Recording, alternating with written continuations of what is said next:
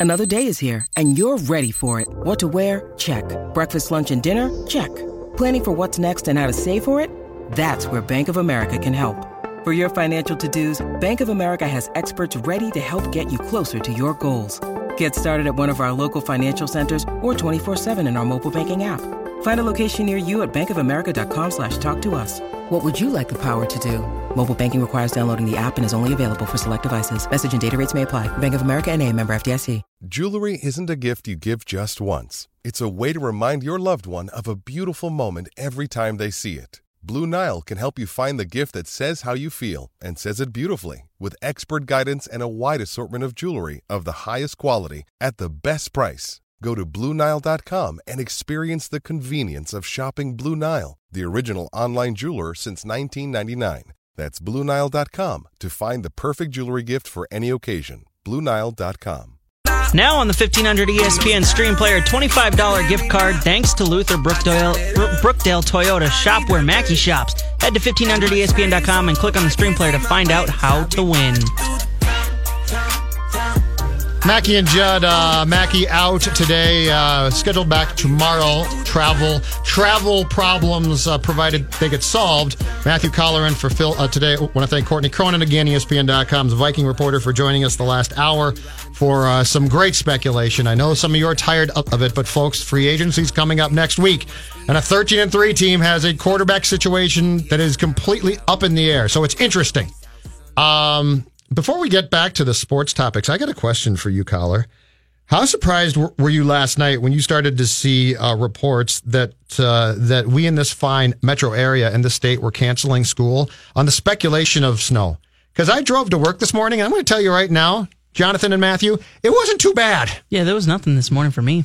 So what do we got right now, though, Jonathan? Well, what are we looking run at? Back, right now? run You- back to the curtains and let's see, Jonathan. Well, he's also got. Doesn't he have a camera in there? Well, we got Yeah, a little that- camera but that's in from, here. But that's from that's not here. That's somewhere else. Oh, it's nothing right now. Nothing? No, no, it's cloudy. okay. Well, here's the thing, though. You need to Tell be able to get these children home from school. I understand that. And what I have learned about our twin cities Yep. is that when things get a little bit shaky with the weather, it can bring us all to a dead stop. I mean, I remember a few months ago we can't drive. Calling true. you guys. I don't think it's the drivers. I think it's the amount of people and maybe the handling of some of these things. But uh, a couple months ago, I was stuck in traffic for over two hours trying to go from Richfield to here, which is like 15 minutes. Mm-hmm. So it can get pretty bad. And I think when they're talking about, I was listening to the weather on the way in. If Mm-hmm. you're talking, I know that you're going kids these days or whatever, but. Uh, I'm not down on kids. I think, or, or just like the adults that know, canceled y- school. I think it was a good idea if the plan is to get hit with 10 inches of snow, to not have people getting stuck trying to pick up their kids and everything else. I think with the traffic situation we have, you got to be a little more uh, strategic. Aren't we? Aren't we in this state of all people? Don't we know how to? I, I, I- hey, listen. If it had snowed a ton last night, I sort of get it. But she still's not snowing that hard. And so, what we're worried about kids getting home because I, I know that bus full of kids in St. Paul got stuck, or it didn't get, or kids were being dropped off at nine o'clock at night. I understand the concerns. I'm just a little bit disappointed that we couldn't get kids to school today. Did you just want today off? Did you? Are you no, jealous of the kids? No, no, I no, no. either. I'm questioning the toughness Oh, of everybody here. You're- I'm conf- yes, I'm uh, yeah. This was very wild like. This was very wild in in Arizona like. Well, I guess we can't now. Let's just cancel it. Oh. Well, I, I I'm all for strategic planning. And I think that even if you get it wrong, it's still the right move because you play the odds. And the odds are that we're going to get hit pretty hard. And by three o'clock today, it's going to be a mess out there. And if, if it doesn't Well, happen, we then have it doesn't kids happen. out, out of school more like more like two o'clock? Then I mean, gotten part of a day. I imagine if, if it's a parent, it's got to be a real pain in the behind, right, to get that phone call on a Sunday night that your kid's school is canceled because now you got to make plans for them to be taken care of because you thought they were going to school. I got to imagine if you're a parent, you're not totally uh, with this decision. Probably not because it's it's a pain in the butt. So if it doesn't work out, you're going to be mad. Uh, I got to say, it growing up in a cold weather, snowy area, and then living in one now, but growing up in one, it's one. It would be one of the best arguments for people if they asked you, like, "How did you grow up there? That must have been terrible." Snow days were pretty great, though. Oh, I enjoyed snow days too. I just, or I don't recall ever at back in the day at St. Therese and then Benilde St. Margaret's. I don't recall any snow days where there was no snow by twelve oh five in the afternoon. I mean, we had snow days as well, but that was real snow. So they canceled. They looked at it and they said, "Okay, we can't get the buses out. Too bad." I'm driving to work today. It was just fine. Still just fine right now. I'm just questioning it. Um, we talked about this in the uh, first hour of the show, but in case you missed it, uh, Twins Daily had this probably a couple weeks ago, and then Jim Souhan, Star Tribune columnist, wrote about it today. I'll read the uh, encapsulation from ESPN.com, Matthew Coller. Brian Dozier reiterated that he expects to become a free agent after not having any talk with the Twins on a contract extension this offseason. Quote, I will be a free agent this fall, Dozier told the Star Tribune. That's the bottom line. You can only say you want to be here so much and nothing gets done. That's just the way it is. I understand everything. At the same time, you're six months away from free agency. That's intriguing. Dozier, 30 years old, will make $9 million this season in the final year of a four year contract. Told the Star Tribune that there have, quote, not been any talks with the Twins about about exploring an extension. I think our discussion went twofold. One, is this bad timing on Dozier's part? And two, should the Twins be addressing this now or should they have in recent months? And my point was this I don't blame the Twins here. I don't think this is necessarily the Twins being cheap Coller. I think that this is a conversation about the Twins saying, with how soft the market was uh, for free agents this past winter, hey, Brian, if you, you want to hit the market after 2018, be my guest, but there's a very good chance that you're going to come back to us. I actually don't fault the Twins here. Dozier's timing surprised me a little bit, but I get his frustration too. I think where you could end up regretting uh, what has gone on here with the situation if you're the Twins front office is just from last off season that you had offers on the table, it seems, to trade Brian Dozier, uh, most likely to the Los Angeles Dodgers. And maybe even if it wasn't the best offer that you thought you deserved, uh, you end up not trading him away. Then he has a great season and your team overachieves, which for this particular situation, it was a fun year last year, but for this situation is the worst case scenario for you because not only did he have a good season, uh, but uh, which you would have been fine with. But now there's expectations though, and he's a big part of those expectations. That when we go into this year, now you expect 30 more home runs from Brian Dozier and a 350 on base percentage or somewhere in that ballpark, and for him to be a valuable part of a winning team. And then going forward as well, because now I think where we've set the expectation is do the same thing as you did last year, and maybe a little better, mm-hmm. compete, mm-hmm. and then the year after that, mm-hmm. when you start to get your number one overall pick up here, and you start to get your top pitching prospects up here, and everything else, that's where you see it as okay. Now this franchise should be competing with the Astros and the Yankees. That's the best case scenario. Yep. So if you don't sign Brian Dozier, you are losing a lot there for a guy who has consistently been in that 28, I think, three years ago, and then 42, and then 34. A really significant power hitter in your lineup. And so it feels like because of what happened last year, there should be some more urgency to sign him. But I wonder how Twins fans take it with Dozier saying what he said. I mean, is this a little bit of a distraction type of thing going into the season that could potentially linger if he keeps talking about it? Or does it just not sit well? Or is there so much uh, just bad PR that's been built up by the Twins over the years, even though it's under a different regime. Right. But over the years, for just being called cheap, does that make Dozier's comments sit well with Twins fans saying, yeah, pay the man? I think certainly some of them, yes. Yeah, I, I, think you're right. I think there's going to be certain fans that say this is typical Twins. The Twins are always cheap and they remain cheap and they will never change.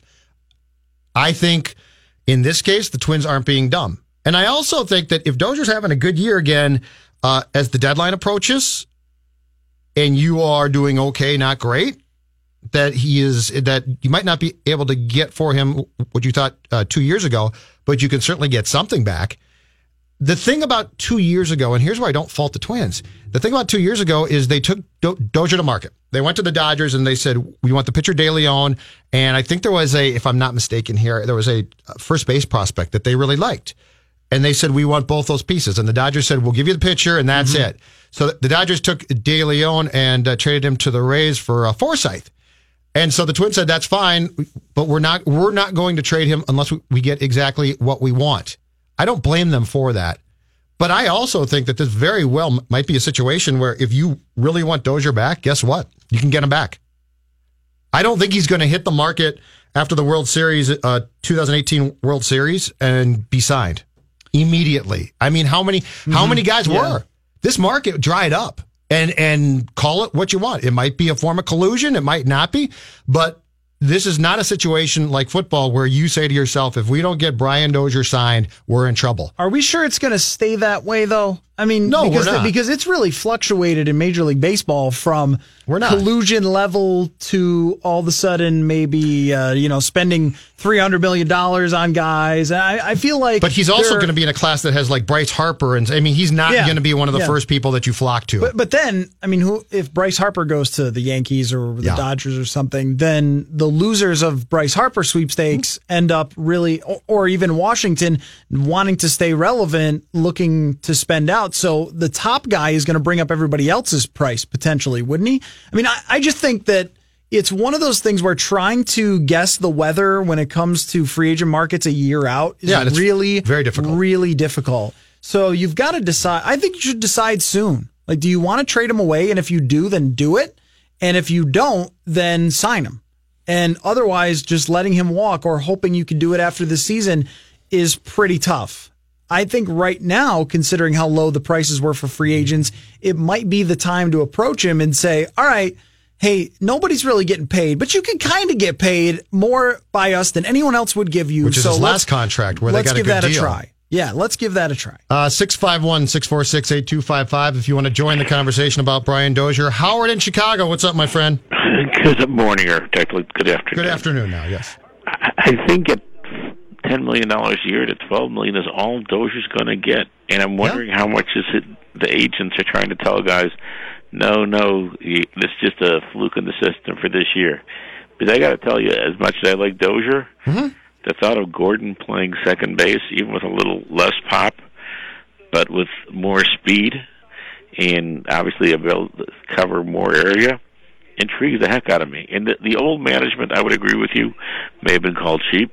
These guys aren't. Look what they did with Garcia. Yep. They pretty much flipped Garcia, and they they paid what five million dollars because they wanted a better prospect. And they got one. Not, they got a good pitching not, prospect. That's right. That ain't cheap. Thanks. Appreciate the call. Yeah, I don't. I I think to make the assumption that Dozier's comments today are reflective of uh, of a Twins organization that's just being cheap is very mistaken. Mm-hmm. And and you know what I said before, I'll stand by, which is I think that this is like a two to three year period of identifying what we think about this executive staff. Because we want to say, oh, that's typical Terry. Well, Terry's gone. Those mm-hmm. guys are all gone. So, so we want to draw conclusions off of what we knew, but a lot of what, what we knew is either gone or no longer has a big say. It, it also gives you a little bit more time to figure out if Nick Gordon really is a key part of what you're doing or not.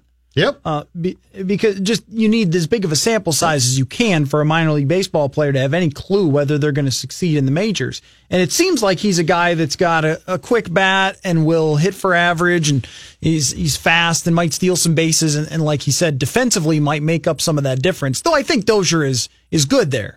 Um, but 42 home runs or 34 home runs. I mean, just even in a year where there was a lot of home runs, that is a special player at that position. And usually, guys, the numbers on these say that 34 35 is when someone tends to start to slip for their offensive production. Mm-hmm. So you are in an area right now where you could sign him to a, a longer term deal with a lot of money and then get the rest of his prime and have someone locked in at a very important position. I think second base is an important position. It's not shortstop or center field, mm-hmm. but it's still an up the middle position that you can have locked in and a top of the order bat that I would like to have him as a as a long term guy in that spot.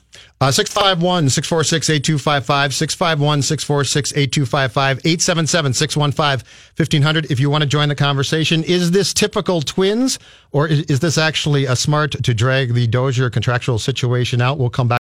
40 seconds gone on the Booth penalty. They score! Staal in front!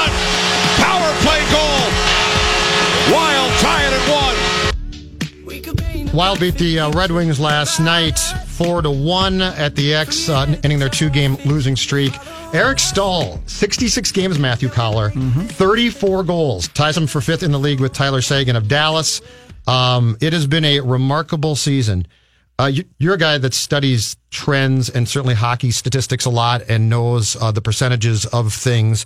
When it comes to Eric Staal, what are we looking at here now? Because I was, when they signed him a couple of years ago, I said desperation move. He's coming off a season in which Carolina had traded him to the Rangers.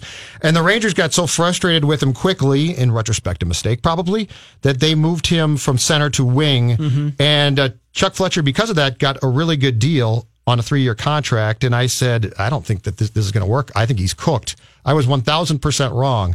But when we look at Eric Staal now, what is your projection or feeling about where where he is going after this season with one year left on that contract? I think it's always difficult when a guy is in his 30s to project when he might hit a wall, but I would also say that Bruce Boudreau is a genius. And the fact that this team is where they are, which is in the race for the playoffs. Last year, I thought they had numbers that looked to me like they should have been a, a real Stanley Cup contender. Mm-hmm. They did not play up to their expectation in the playoffs, which is uh, typical. Uh, but that they were a much better team and a much more competitive team. And and this year they've slid back a little bit. They lost some talent in Scandella and Haula and some of the offseason moves. Um, but some of these younger kids that might be coming into roles here, Luke Kunin is one of them. Um, that, that make them a little more solid of a team. And Eric Staal has given them the center production that they were not getting before.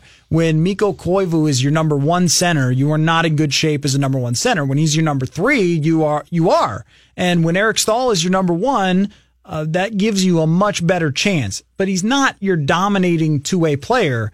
I think that just what Boudreau has done is figured out a way to maximize what he can still do offensively. He can't, uh, you know, carry the puck from end to end or anything like that. Sure, yeah, That's, that's- why he's put him with Zucker and Granlund, who can both fly, especially Granlund with the puck is a wizard at getting into the zone. So if you have a lot of them do that work for you, and then what we've seen a lot is Eric Staal just gets in the offensive zone and he's still got those great hands and that reach. And it's just been a perfect situation for him. Uh, It's funny that your reaction was he's probably cooked because my reaction when they signed Staal was that considering the money they paid for him, which isn't a whole lot. No, it was a good contract, That yeah. this is the ultimate sort of low risk, high reward, and they've ended up getting the high reward. Do you agree with this? I believe that if you look at the job that Boudreau did in year one here last season and now in, year two, I'm actually more impressed with this job. Um, yeah, Boudreau agree. inherited. Boudreau was a breath of fresh air last year. Boudreau, as you just said, got a team that included Haula and Scandella. And I'm not saying that those guys are all stars, but they're certainly good players. When I look at what he has had to uh, face this season, and you look at the guys who- who've been out for periods of time, including Parise, who scored uh, last night, I am more impressed with what he has done this year and actually think it's a stronger coaching job.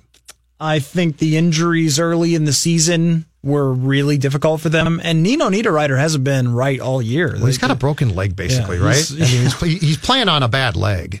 and he's still one of their better possession players. But he hasn't enough. been the But same. Yeah, no, he's not the same as last year. They had the Parise missing for half the year, which uh, it changes the lineup dynamic. Even if you don't think that Parise is a top player anymore, it's just you know if you've got him in and he's playing on the third line, that's a pretty darn good third line winger.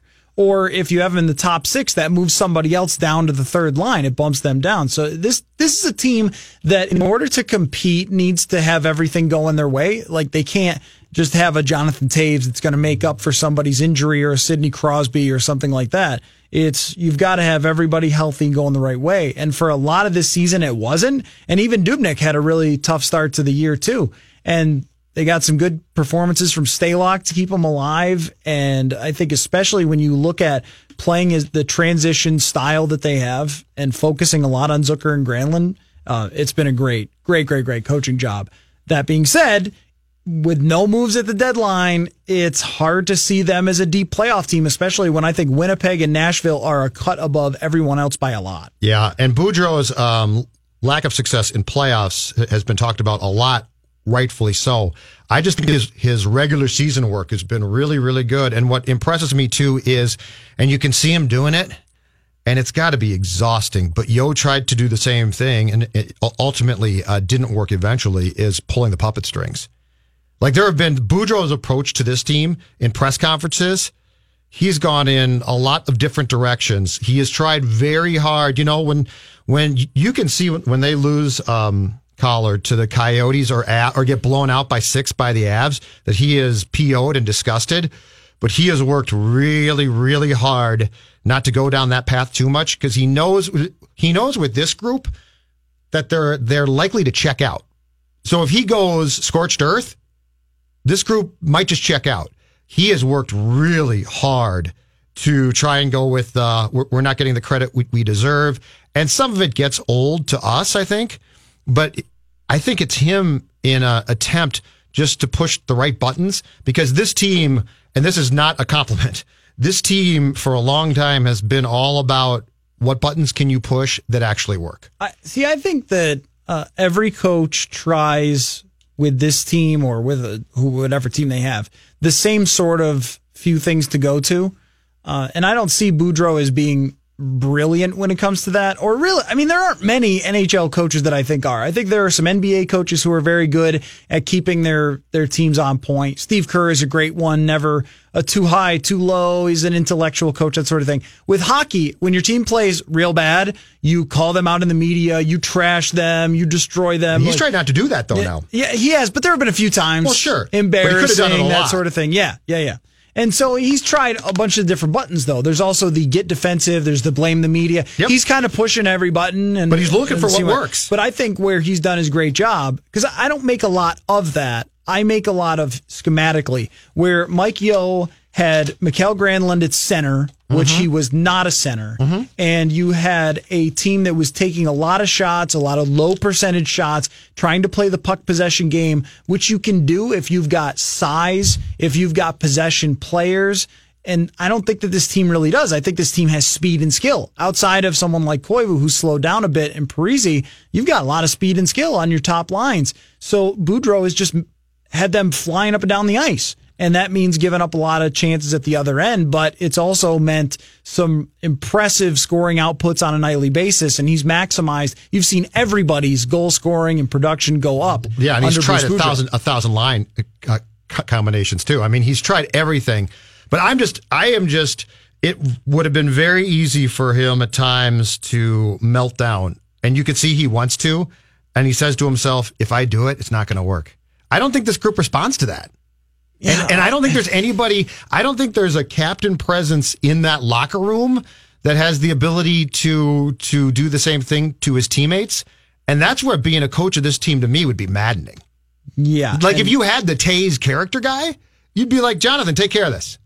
And losing the game to Arizona was especially such a kick, right? Because you were coming yes. off of great wins, yep. two great wins in a row. You dominated you, early. You're you right. embarrassed your former coach what was it, 7 1, 8 or 8 3 it was yep. uh, against St. Louis. And you just couldn't be more on a high. You win in a, in a overtime game, great feelings, and then you lose like that to the worst team in hockey. It's very typical of what this team does. And that probably does speak to the makeup of the locker room that they don't really have that. But, you know, there's another thing it, it speaks to a little bit too, um, which is just that this team doesn't have someone who's like not just the personality off the ice, but even on the ice, who consistently dominates. That when you go through the great teams, that they always have one player or two players who consistently dominate on a nightly basis. Look at the Kings are a, a pretty weak team. They're still in the conversation because Doughty and Kopitar are that yeah, good. Doughty's... They're just even as good as Eric Staal is, as talented as he is. Yeah, no, he's not going to be that guy. These other players are a cut above. PK yes. Subban is a cut above. Filip Forsberg is a cut above, and, and, I don't see that player on the Wild. So they need everybody. And the Jets have guys like that oh, too. Oh, the Jets, and they'll beat you up. They have well. like four guys now. They've stacked those up. So that's where it's yeah. that's where you could see this team again being competitive, but not maybe getting over that next step. Uh, Jonathan, what's coming up in questions next? Oh, we got Big Ten basketball. We're going to talk about a Nick Foles rumor you guys talked about earlier, mm-hmm. and we're going to get weird with the Oscars. That's next. Now on Mackey and John. Do you believe in past lives? Did we ever really land on the moon? Questions. What are the six degrees that separate you and Kevin Bacon? Of significant importance. All right, Jonathan, and for Dave Harrigan, you got three questions for uh, Matthew Coller and yours truly. So throw them at us. Let's start this. All right. So the Big Ten tournament is over now. Thankfully, it's uh, unfortunately it was a week earlier than basically the rest of the big name college basketball conferences because you know the Big Ten has to No, break into the New York stupid. Don't market. even- don't even get me started. It's dumb. So was this as was this as big of a bust as we think it, or was it just sort of a disaster? Matthew Coller, you want to Uh, answer that first? I'm just I'm just going to tell you the truth. I have no idea what you're talking about. I mean, I was at the combine football, and I also watched the women's Big Ten tournament, and I Yeah, thought in Indianapolis, that- right? Mm-hmm. In Indianapolis, Where- I wish I wish I could have Where gone. the Big Ten tournament should be. Yeah, and I what are they thought that the Gophers in the women's tournament had a really good showing. They kind of fell apart a little bit against Ohio State at the end. That's but a good Ohio State team. it's it is a good Ohio State team, and they really had a chance to win. And they've gone from a team that you wouldn't pay attention to really at all at the beginning of this year to now a team that I think is in the tournament and could potentially make noise because they can really gun it from downtown. So that's my take on the women's tournament, which I watched pretty closely. But as far as the men's Big Ten tournament, did was Minnesota in it? Yeah, they got bounced by game. Rutgers on opening night. Oh, okay. By host Rutgers. Well, that's. I'm really surprised that uh, a men's sports team go for the Gophers would underachieve or uh, not play particularly well. What did we announce the attendance at for the um, for the championship game, the Purdue Michigan championship game, Jonathan? I'm looking at the I'm calling up the box score right now. I'm seeing if they announced a sellout for that game. I don't game. remember what that I don't see. Actually, you know what? I'm looking at this. I don't see an attendance figure on here. Anyway, uh, Maybe for, there's a reason for that. for the most part, absolute disaster. Uh, Jim Delaney. Another awful idea by a guy who's full of them. You talk, you talk about another guy that doesn't give a damn about sports, and all he cares about is the immediate cash grab. He and Bettman, they are the same guy, and to move that thing to the Garden, and that's bad enough. But but to accept Yeah. the fact that the Big East has dibs on the Garden, I think through like 2025. So you have to play. So your conference tournament championship game is being played at the same time as the small conference championship. And it's not like there's only one stadium arena in New York to play at. Off, it's but it doesn't need to be in New Yeah, York. It's agreed. Rutgers. Nobody gives a damn about Rutgers. Does anyone care about conference tournaments anymore? Anyway, I mean, the Big East used to be a great one. It used to be classic it's every still year. it's still in New York is awesome. I've been there the last two years for it. Now the Big East is no longer what it once was, uh, but the Big East tournament is really cool still. right because that that was Because tradition. you know why? That was tradition. Because it's played in the Garden every year, And it- and it had- it's the big because it's called the Big East. yeah. Right, and it, and it had great classic moments and classic rivalries and things like that. The rest of these conference tournaments, though, when I turn on the TV, it doesn't always look like there are many people actually there. Well, all I'm my point is this: the Big Ten, as far as I'm concerned, they should have three rotating sites: Indianapolis, United Center in Chicago, and I would actually come here now. Target Center redone is just fine.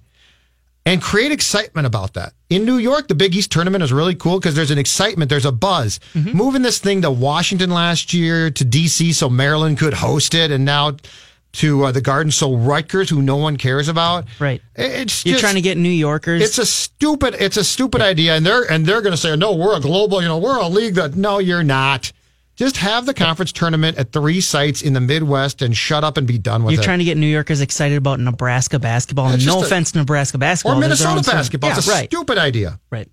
Anyway, all right, we talked enough about Men's that. college basketball. Where, real quick, where Yeah. do, where does it stand on your list? If you're ranking sports that if they were all on TV at once, that you would watch. Regular season or, every- or tournament. Uh, let's just Big say, well, though. tournament is unfair because I mean everything. Super Bowl is probably bigger than tournament. You know, playoffs playoffs aside, just a game of every everything that we have here, everything we watch. Men's college basketball might be at the very bottom of my list. When I watch games, I have a real tough time staying engaged because of how poor the basketball actually has become. I am guilty here of um, if the Gophers are good, I'm much more intrigued. When I thought the Gophers were going to be good, I was into it. When Lynch got suspended and then Coffey got hurt, I completely checked out. So in that case, I I am guilty of being biased towards the home team. If the home team's good, I care. If they're not, I don't. So a- as the season came to an end for the Gophers, very low. Very, very. I don't think I watched an entire men's basketball game, including the Gophers, after the Illinois game, which is when I think Lynch was mm-hmm. suspended because it just became hopeless. When they were good, I went out of my way to find whatever the heck did I. Stadium TV was.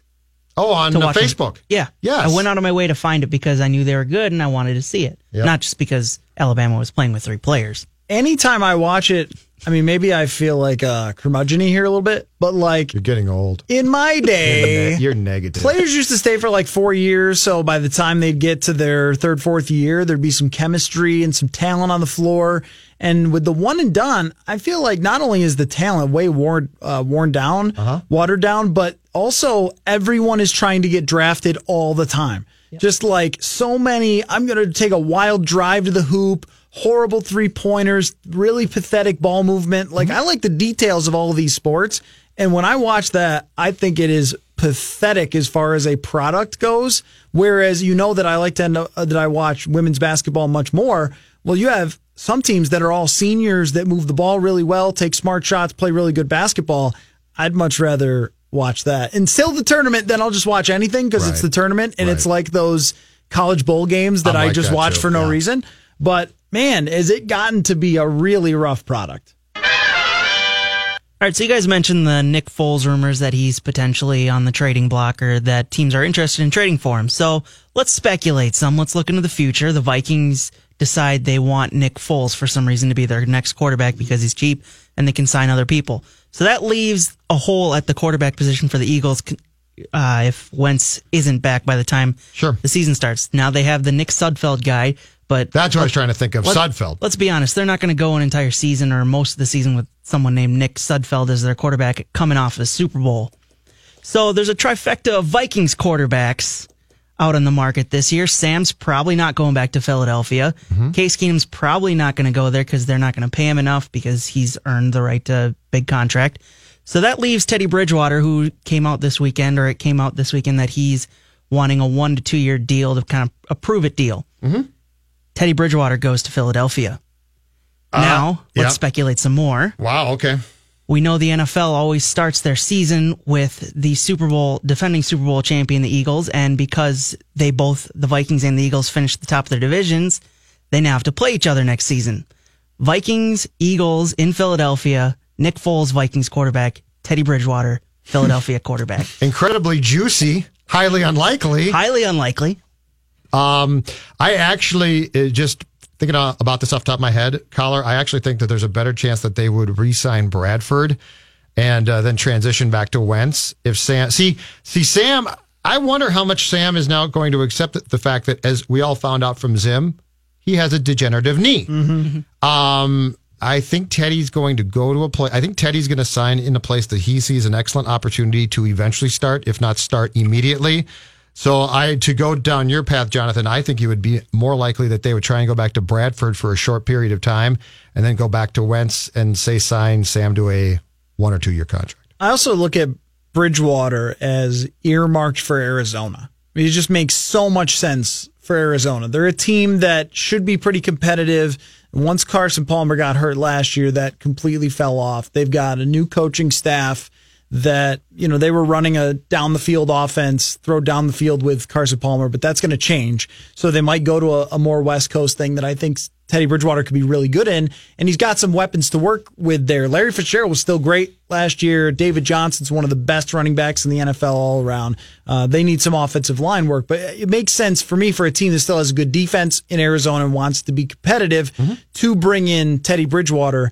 Because even though it sounds like they're in the conversation for Cousins, they're not one of the top teams. That it's really Vikings. Are, will the Jets go bananas, or could Denver sneak in at the end? To mm-hmm. to your point about NFL drama, yeah, I mean that would be unbelievable for Zimmer to be facing off with Teddy Bridgewater. I just have a really tough might, time he might start crying. because I think that there will be That's a like team. his son.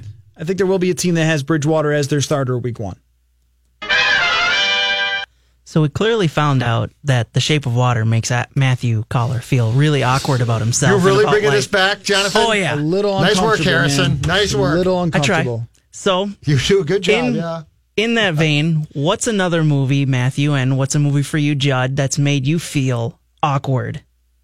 That you just can't either sit through it, don't want to watch it again. Don't want to mention that you watched it. Now there and then on top of it, why did it make you feel awkward? So there are many movies that like I couldn't watch again because they are just too messed up. Uh, I'll give you a, an example. I watched Monster on a Plane, which is uh, Charlize Theron. She's fantastic, right? She won an Academy Award for it. Yep. And as I watched it, I was like, whoa, this movie is, I mean, it's really good, but it's also holy bleep through the whole movie. This is insane and crazy and depressing at the same time. So that one, like, I'm glad that I watched it because it was so good, but also it's like nightmare worthy. So that one is the first that, that I thought of. I don't know about ones that have things that are this uncomfortable with the lady and the fish. I just am like, did you have to really? Did you did you need to do that? Did you have to have her and the fish? It won the it won the award. Clearly, it worked. Man, It, I'm sorry. Was it just a fish new- or a man it- fish? It's it's a man What's that? fish. man It's a fish. man fish. What does a man fish look like? I did not see this film. This is the new model for winning Best Picture, right? Whatever happened is always the new model. So uh, the new model is to have someone engage with a fish, a man fish. There are people who are saying so uncomfortable. there's a lot of different takes on that movie. There's movie. some people who are saying that How did- it's going to be the most forgettable Oscar winner, and I kind of agree with that. So did you did you survive the entire film For what? for this one? Oh, I didn't see it. I I heard that there oh, was. I a- thought you. Oh, I heard thought there was a lady and a fish, and I was like, no way. That's a manfish. That's a manfish. That manfish is chiseled though. oh yeah, I mean he's an That looks like a that looks like a good uh, safety or cornerback Yeah, he- type of I guy. mean, he's an attractive man fish, but Well, still, really- it's just I mean- too weird. I, th- I thought you were talking about like a fish fish, like a guppy or something. I think it was quite clear that I thought you a were talking man about a, a floppy. Well, Easy. I'll stop right there. Careful. Um, I would say I would say that I'll go back to the film that I've always considered to be overrated, the baseball film that everyone else loves and not me is Field of Dreams.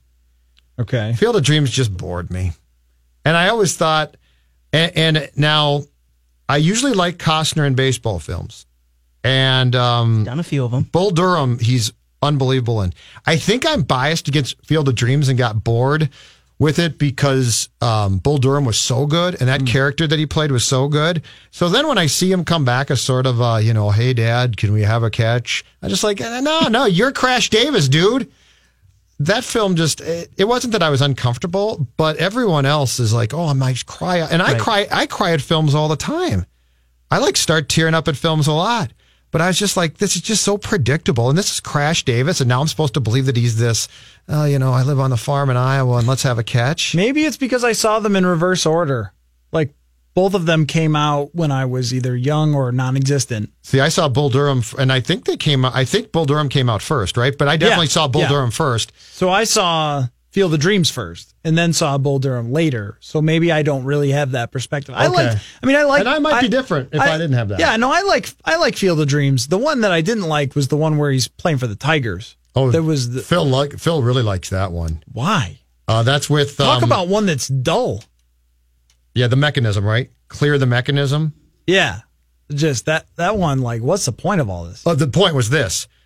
We're going to put Costner in every baseball film possible. Yeah, right. That Yeah. was the point. That's Somebody exactly wrote that role saying, how can we make Crash Davis a big league pitcher? That is That's what- exactly that's what he was. How it felt was just like we really want to do another baseball movie, and Kevin Costner baseball movies sell tickets because he's in two Mm-hmm. good ones. So we're going to throw him back out there. There are there are very few sports movies that I care even a little bit about.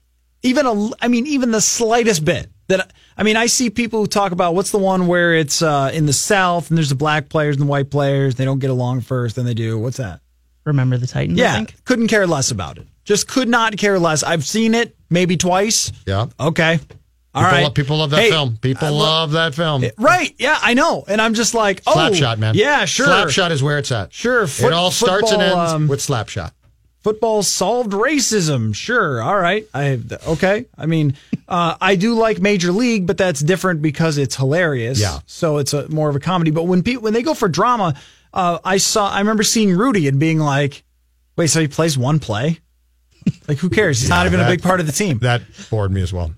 All right, let's come back and wrap things up. Mackey and Judd, Coller in for Phil. The 1500 ESPN Bracket Challenge is coming soon, and you'll have the chance to win a brand new 55 inch TCL Roku TV or Napoleon Lex Propane Grill from Patio Town. Keep your eye on 1500ESPN.com for details on how to sign up. And this portion of Mackey and Judd presented by Fratallone's, proud sponsor of the beer show. Thank you, Jonathan. Great job today in uh, place of Dave Harrigan. Matthew Coller in for Phil today. Phil should be back tomorrow, although I think he's trying to sort out some travel issues as he uh, tries to get back into town from his stay in Arizona.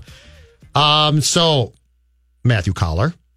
And As just we- getting called out on Twitter about being so bad with the sports movies.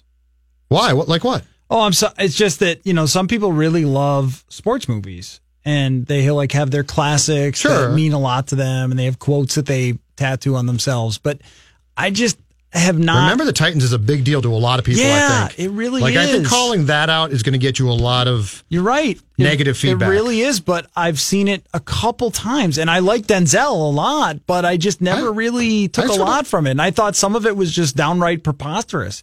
Like with the, there's a scene where the cop drives by and the black kids think that they're going to get arrested or something. He's like, "Hey, good luck on Sunday." Like, "Oh yeah, that's exactly how it is."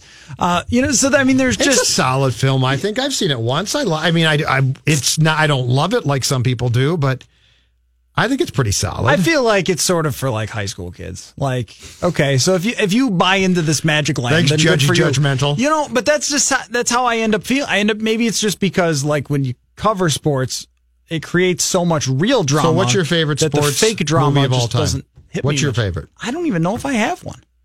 I mean, Like, like, Slapshot is mine easily. Al- Although the ending is not great in my opinion. I love I love the portrayal of hockey in that day in the minor leagues. And I like some of the stuff from Bull Durham, and I'll quote that too. Some of the scenes, the Oh, yeah. the, the movie on the whole, I could take or leave. I Really? Mean, just yeah. I mean, some of the Wow. some of the great baseball stuff, yeah. But I mean, the whole as a whole thing, Candlesticks. like, Candlesticks. It's just yeah, it's okay. It's all right. I I mean, I think Bull Durham's fantastic. because if it's if you're going for non comedy or non like uh, documentary, all my favorite sports things are real things that happen. They're all just documentaries. okay, yeah, Like so, that's it's- fine. But can't you? Don't you sit down once in a while and suspend belief to at least a little bit? I don't think that I back when DVDs were a thing. I don't think I owned a single sports movie. Or like, I mean, Wow. if, if I see one on TV, if I see Bull Durham on TV, Do you TV, like Slapshot, for instance? cruising by, Do you like? I mean, Um, yeah, I mean, it's, it's again, it's like Bull Durham to me, or like Major League, where it's got quotable things that I will use occasionally. But other than that, take it or leave it. And I covered the uh, American Hockey I know you League did, for a yeah. while, so I mean, and I thought that that, that would some- actually make you like it more because you've seen Yeah, sort of yeah. some of the background Yes. of how that happens. it's got it's got some classic things to it. So I, maybe that one I like more. But man, I just have really always really had a tough time with it. You are judgmental.